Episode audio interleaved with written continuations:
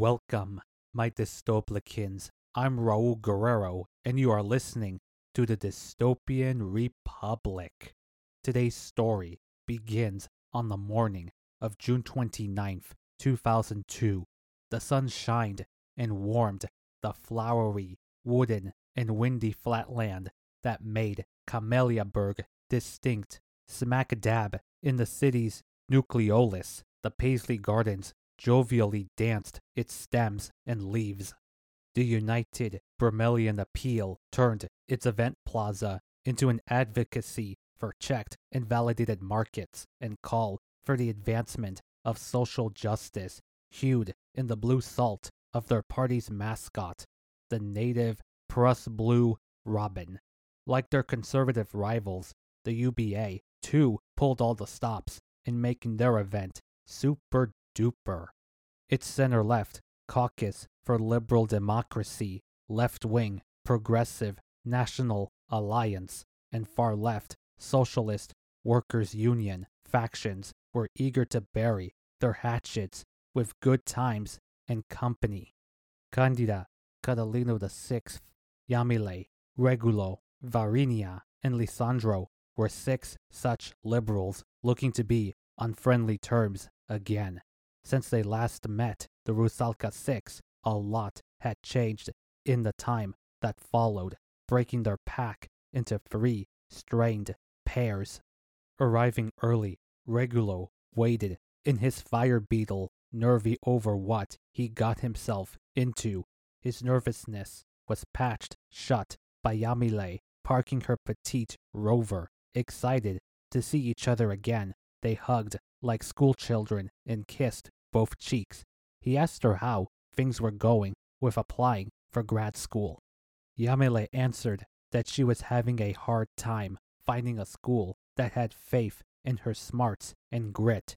Her GPA was in the 360 range, but because every school of philosophy was impacted, such an average was below the mean.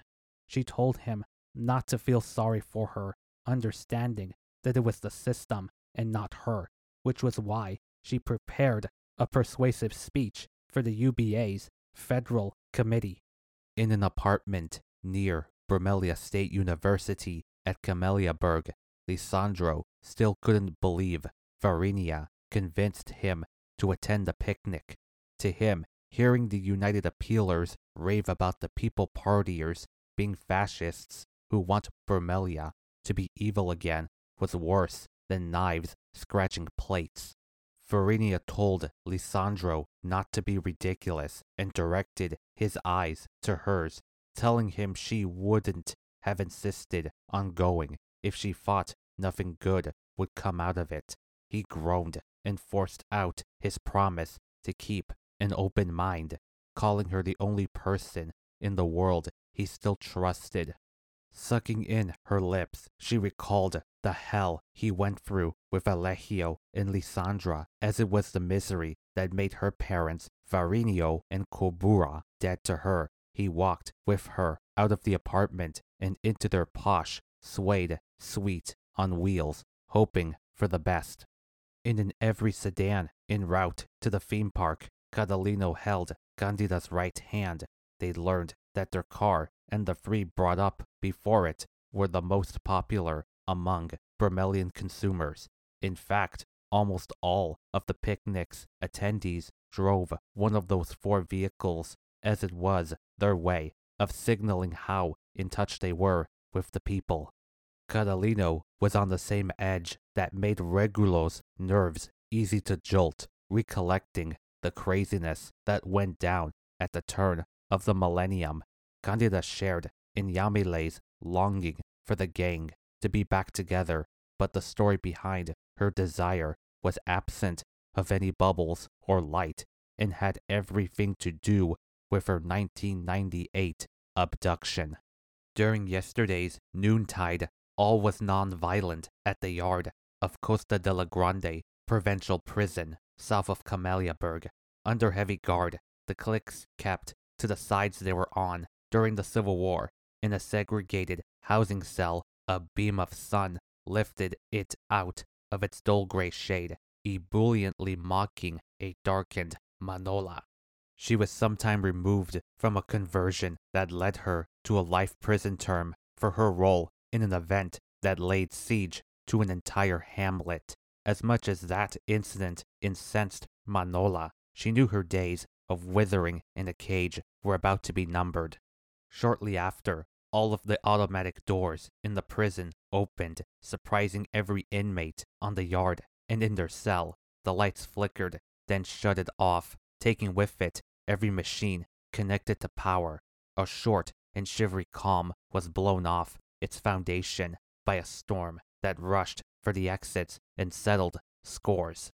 Correctional officers took down most of the inmates attempting to escape by tackle, nightstick, taser, pistol, and rifle, but a few of their prisoners managed to slip through their fingers, eyes, and crosshairs. Two hours went by before power was restored, letting prison staff close the doors that were opened. A female officer clocked out of her morning shift and was cleared to leave by armed guards after presenting her ID. She stepped into her every sedan and revealed herself as Manola in uniform, wearing circular reading glasses with inky freckles and her sable hair in a short bun.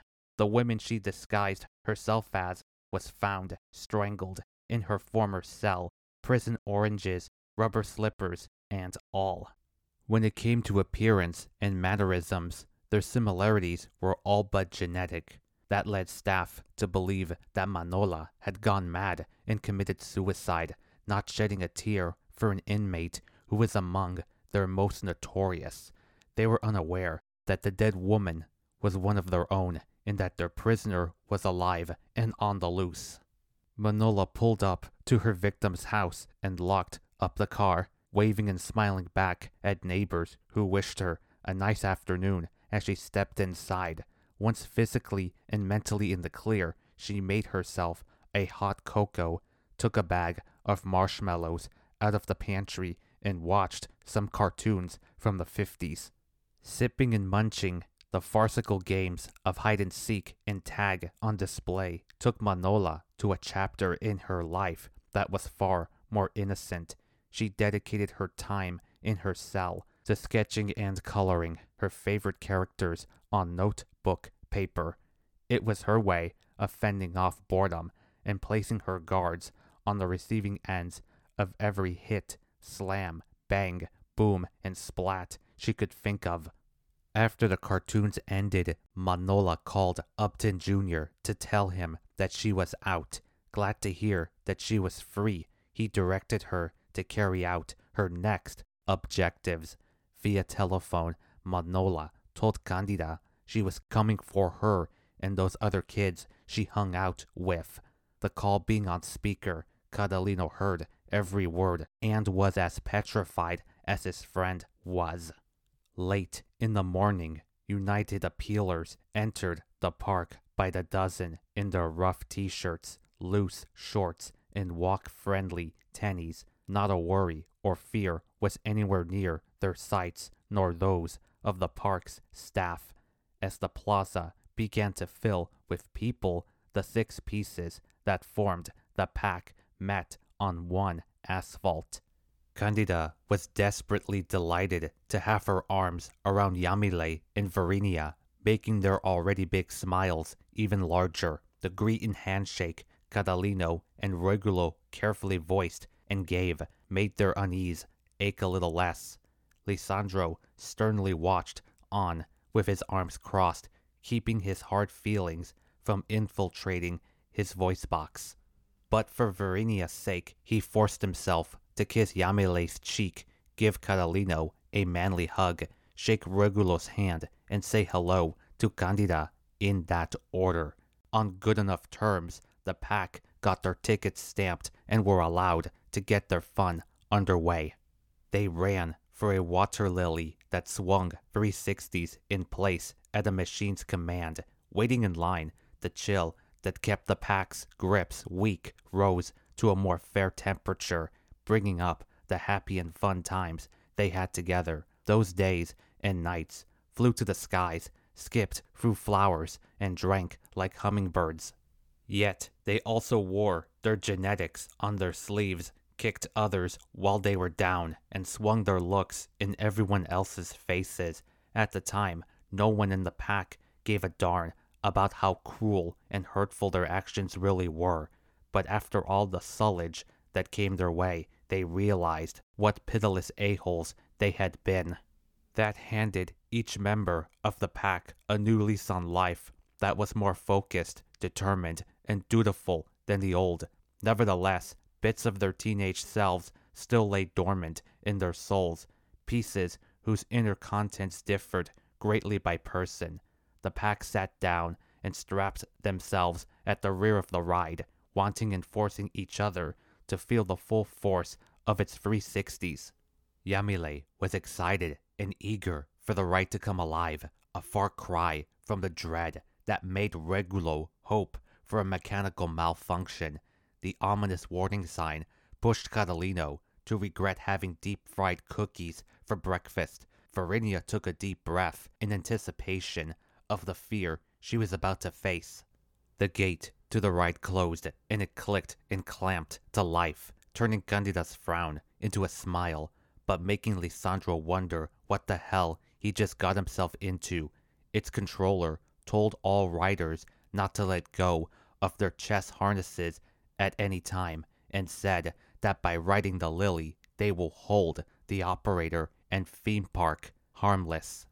Those words spelled the start of a five minute cycle of ascents for the sky and descents to the floor from upside down. Forceful fluctuations in weight took Candida to an altitude where she was inches above heaven's cloud flooring. There slides out, pushes forward, shoves back, and plops in, sickened Catalino. Yamile blew woohoos and yays at each rush of adrenaline the ride fostered, holding Regulo's hand as he wailed like a boy about to get a tooth pulled. The window that was Lisandro's quietude before the ride shattered to sand once it began moving. To the very end, Varinia fought off the temptation to scream bloody murder with her desire to stand and step off the lily a stronger woman. After the ride, Candida imitated the staggers of a teeny bopper under the influence of an acetaminophen hydrocodone cocktail. She insolently told Yamile to get bent for asking if she needed a dollar to reserve a bed to lay her back on. Feeling a big weight come off her back, Varinia reminded them of the union the pack was trying to rekindle. That sobered Candida at the flash of a light and flowed Yamile's jollity down the drain. It upsetted Regulo into saying they should have fought about that effort to rekindle before electing to ride Incubus if he were a machine. Catalino's retching and fight to keep his breakfast down stopped him from taking his rant a word farther. His clamping of his cookies to his stomach ran parallel to Yamile violently spewing the big bowl of candy she ate for breakfast onto a steel drum turned trash can. Doped up on a tickling catharsis, Regulo hoped that she felt and smelt every disgusting, nauseating piece of matter that sprayed out of her mouth. Enraged by what he hoped for, Yamile stormed up to him and licked his right cheek as if it was a lollipop, smelling and feeling saliva, stomach acid, eaten candy pieces. Regulo called her an airheaded C word and charged at her with the ferocity of the scream he coughed out. His slur brought Yamile on a path that was pretty much a carbon copy of the one fueling his rush to kick her tail. Catalino and Varinia restrained him and her centimeters shy of them slamming into an injurious flurry that snapped, broke, and swelled. Candida pinched Yamile in Regulo's lower jaws like vending machine claws. Her demand for them to get it together hissed open the fangs that would stick them if they didn't. On impulse, Lisandro suggested that the pack take a stroll through the park's other big event. His suggestion slowed Yamile and Regulo's discomposures from 60 to 30. It was to the relief and discomfiture of Candida, Catalino, and Varinia, compelling them to visit a show that was a source of pride for some, but something very different for others. Bromelia's auto industry was on full display in the grand tent at the back of the park. Laramie, Llamas, Aragon, Rosario, Arnoldo, Madriz, Iniesta, Echeverria, GS, Gaudi, Sandrino, ML, Merlo, Linde, G, Garrido, and Navigator, Navarro, Union, Vicario, Inerarity, Garibe, Aleman, Forton, Otero, Resende. Founded on New Year's Day, 1996, the companies were five of the nation's first steps out of the rubble that was the Civil War. Their mission was to incite pride, bring healing, and be productive in a time of shame, agony, and indolence, though the final products of that mission would differ considerably among the car manufacturers. The long horns that gave Laramie its identity carried over to its V8 engines, thousand pound feet of torque, and invulnerable metal. GS approached their cars with a carefulness that made it stand out for its reliability, fuel economy, and generous warranty. ML was big on SUVs that put luxury and utility on a balance that took them a long time to perfect. G based their line of cars on an exclusive artistic opulence that would attract the richest possible clientele. Navigator made it their duty to design and build cars that the common person could afford and would want to buy. Catalino had a hell of a time maneuvering his desolation around his vocal folds, unlike Regulo, who ran for the entrance the second he saw all the cars. Candida and Varinia restrained his run to a stop that fluttered and struggled. The former told him he was doing the walk, even if it boiled his soul into a solid white and yolk. Varinia covered Regulo's mouth, reducing his foul rant about Candida's female dogginess to a muffled temper tantrum. Once that ran its course, the pack opened their walk with a look at Laramie's lineup for the 2003 model year to Catalino's dismal chagrin. Its main star was its supercar, brawny yet agile, with an exclusivity as rare as the antelope it was based on. For Catalino, it was the successor to the car his father, Catalino V, and mother Clydette took turns riding with him in. The supercar was a passion project from when it was an idea to the moment it was first shipped to dealers. Catalino's parents were so in love with their creation that they bought one for themselves. December 23rd, 2000 was a Sunday perfect for a few laps around Del Bru Roadside Speedway. Located northeast of Myronbury, it was a one mile oval known for its negligible banking on its straightaways and turns. Catalino VI drove his first laps by himself, glad not to have his mom or dad watching over his every reflex. He ended his drive without incident and handed his parents the supercar in one piece.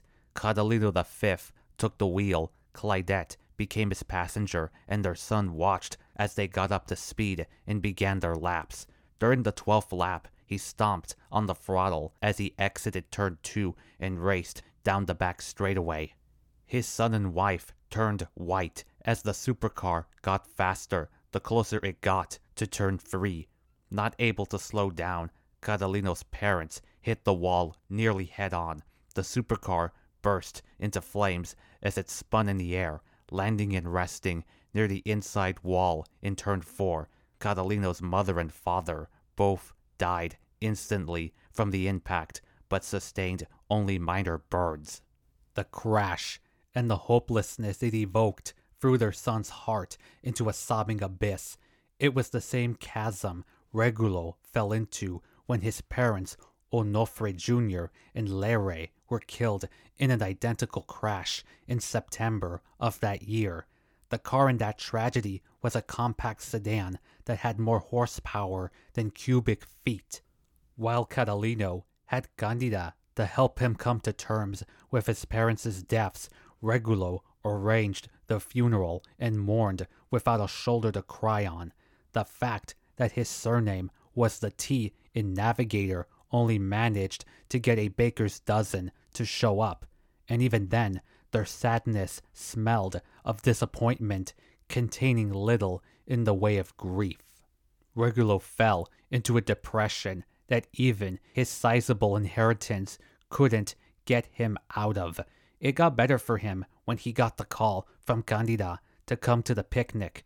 Desperate for people to talk to, Regulo gave her every yes he could, not realizing that he was speaking to a woman who was one of his greater fears.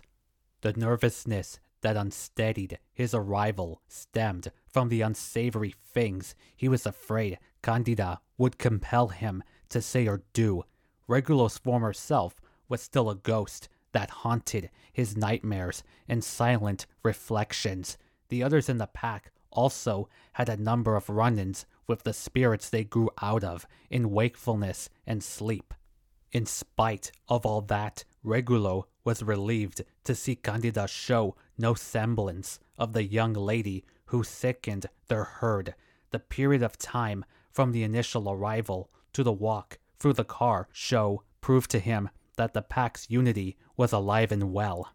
Yamile checked her watch and saw that lunch was minutes from being served blabbering to her confreres that she needed to go to the plaza and prepare for her speech.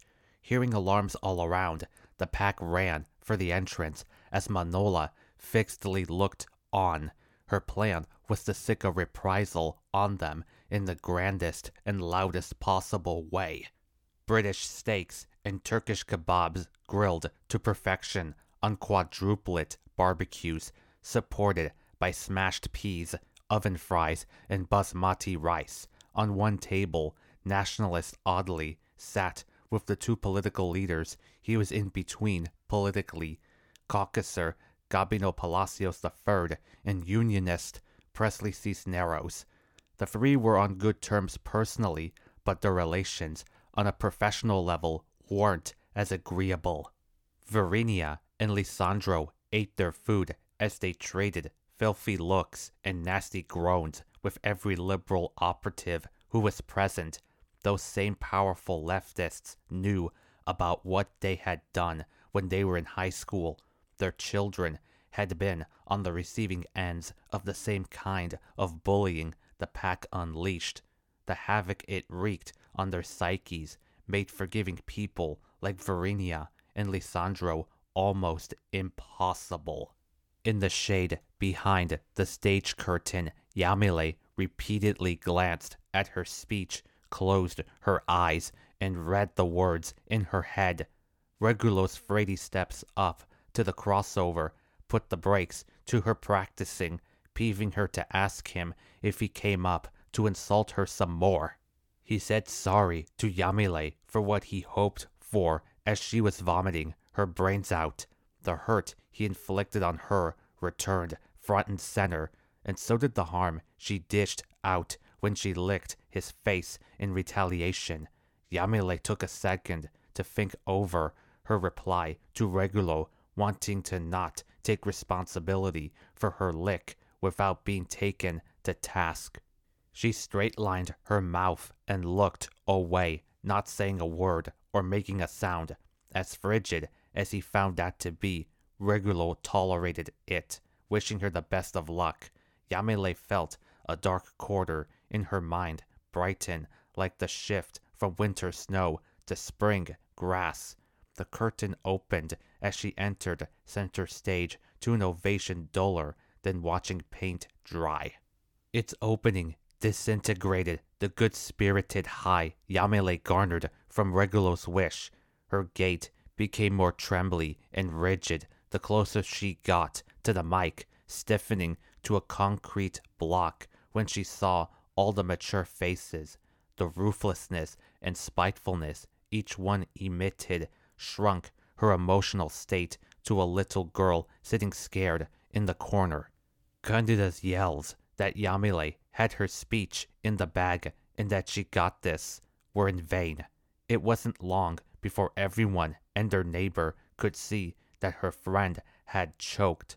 Yamile let her speech slip under her hands, moving and flipping and flying with the wind, dismaying her into quickly walking off stage in tears.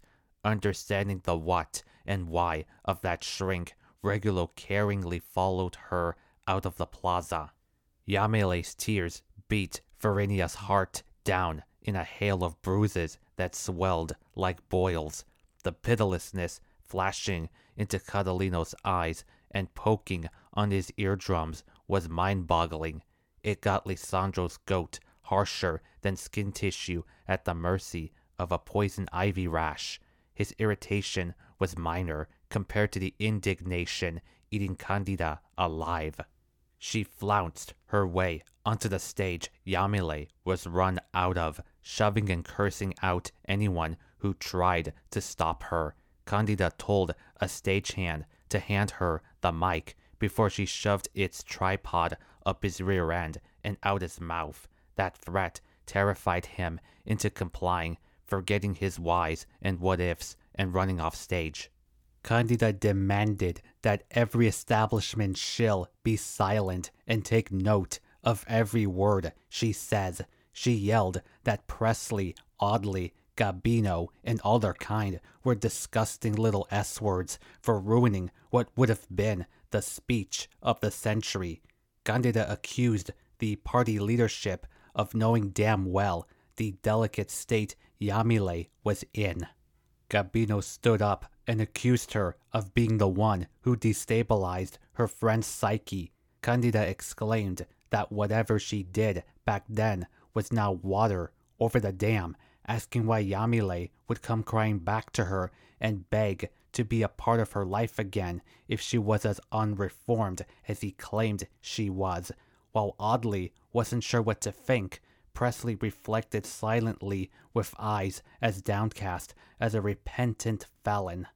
In the standing crowd surrounding the dining floor, Manola was disappointed to hear Candida still want Bromelian society to accept her.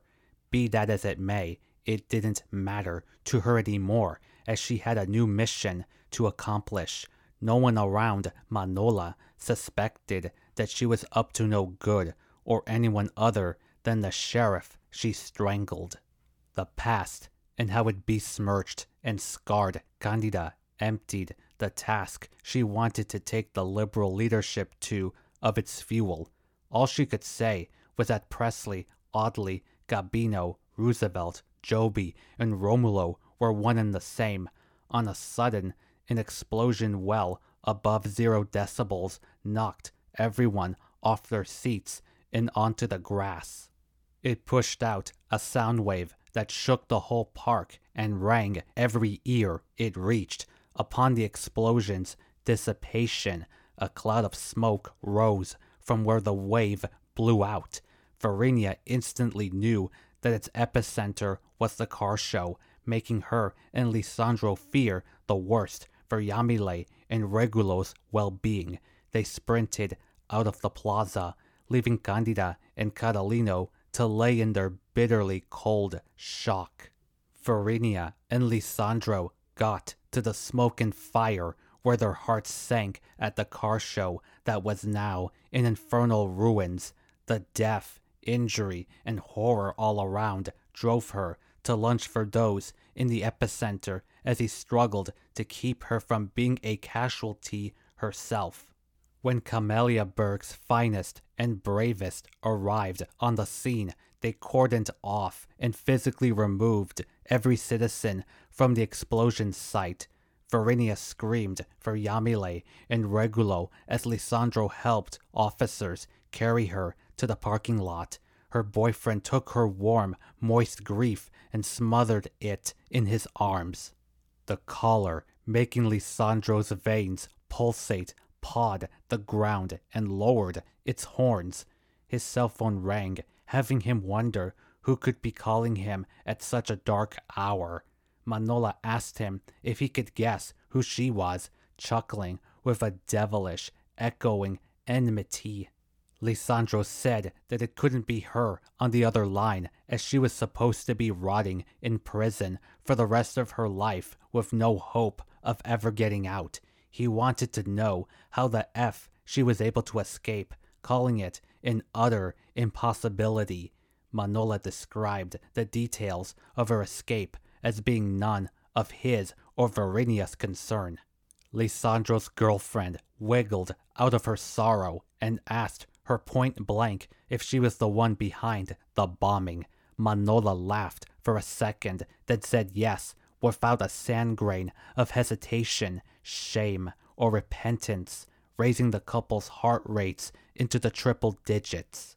Regulo followed Yamile past the marigold pendulum, across the bridge, above the daisy bumper boats, and in between the lavender and larkspur drop towers. She was so caught up in her torment that she didn't even realize that she was stomping toward the parking lot opposite the one where her car was. Yamile and Regulo were 18 yards past the tent at the time of the explosion. The volume and wave of the blast struck them unconscious, allowing Rapoto, Passau, and Joachim Navarro to take them away in the midst of the chaos and confusion. Manola poured salt on Varinia and Lisandro's wounds by letting them know that Regulo and Yamile were in the pink and under her and Upton's care. Lisandro vowed to be the fox that eats her and her superior's rabbit tails. That hardened Varinia into blowing out a strident ditto that was a far cry from her normally cordial disposition. Her tone turning a grotesque green, Manola could see that the couple's loyalty to Dean Jr. was still there. Neither Lisandro nor Varinia bothered to utter a denial, not seeing any point in doing so to someone like her. They didn't let Manola's accusations of them being fascists upset them into yelling out the rebuttals she wanted to hear. Varinia told her that she will not get away with the bombing or kidnappings. In no uncertain terms, Lisandro said that Manola and Upton will be found and locked in cages where bastards like them belong. He threatened to have their heads over his TV if they so much as pull one hair out of Regulo or Yamile's scalps. Upton advised him and Varinia against trying to track him or Manola down, saying that it would be the last thing they ever do. Lisandro yelled that the pack had been through hell and back on more than one occasion. Varinia added that absolutely nothing that's thrown her or his way will stop them from rescuing Regulo and Yamile. Manola told them to have at it and see what happens, promising that should their lives not be ended, they'll be begging and pleading for that departure by the time she and Upton get done with them. She hung up after telling Varinia and Lisandro to accept the reality that Regulo and Yamile were now part of the struggle. Her parting words coated them in a hibernal frost that stunned them mightily. They watched the injured be carried away on stretchers and saw filled body bags amass at the front entrance. Despite all the darkness around them, a couple glimmers of light came to them in the form of Candida and Catalino. The embrace that followed was the escape Varinia and Lisandro needed from the bombing's injuries and kidnappings' insults. Just outside their ranges of feel, the state of nerves Candida and Catalina were in was weak, numb, and nauseating. They were cognizant of the time they were on, hearing it tick down with each heartbeat. Within the hour, word of the bombing got out to Gaiotel, Tel Neutral, and Telezoro, prompting the networks to interrupt their normal programming. It would overshadow the incident at Black Crow Springs, which was brutal and harrowing in its own respect. In an ambulance, Romulo, Lydia, and Nigella rode with Mavis, who was supine and tucked into a gurney, enduring sting after sting from her forehead's open wounds. They were too caught up in their own pain to pay heed to the bombing's non-stop coverage. In a second ambulance, Crystal reclined in her concussed, broken-nosed state as Rhonda and Josefa looked on with concern. Jade was sitting by herself in the back as Roosevelt drove when they first learned of what happened at the theme park. Their already sunk hearts fell many meters deeper, making them wonder if the dark cloud over Bromelia will ever pass. Roosevelt was far less mad at Jade than he was when the BPP's picnic was first called off. By sundown, Rounce the First took to the presidential podium and designated June 29, 2002 as yet another dark day in Bromelia's turbulent history. He sent his hearts and prayers to those affected by the bombing in Cameliaburg, but joined his conservative friends in condemning the mischief in País del Carbón. In different secret locations, Upton and Dean watched Rounce reiterate his promise to bring Bromelia's evildoers to justice and hold its mischiefs accountable. Over their dead bodies would they let the other or the Bromelian government lay a hand on their masks. Upton got a call from Manola that informed him that she had arrived with Regulo and Yamile to his cunning exhilaration. Dean turned off the TV and carried on with his own endeavors, one of which was protecting a young girl who now resided in Bromelia City. Many Bromelians were hopeful that the night would be the end of an ugly day, but instead it would be the end of one chapter and the start of another, and as fate would have it, the next series of pages would too be written in blood and marked by tears. And that was blown to ruin. Thank you so much for taking time out of your day to listen to the story I just gave. Share this show with everyone you know. Make sure they share it with everyone they know. Check out my website at www.rss.com slash podcasts slash the dystopian republic. Send me your respectful questions and constructive feedback at Raul Guerrero Jr. 95 at gmail.com. And lastly, support the show via my PayPal at paypal.com slash paypal me slash Raul Guerrero Jr. On that note, I'm Raul Guerrero and come again for another gripping, thoughtful, and sinister episode of the Dystopian Republic.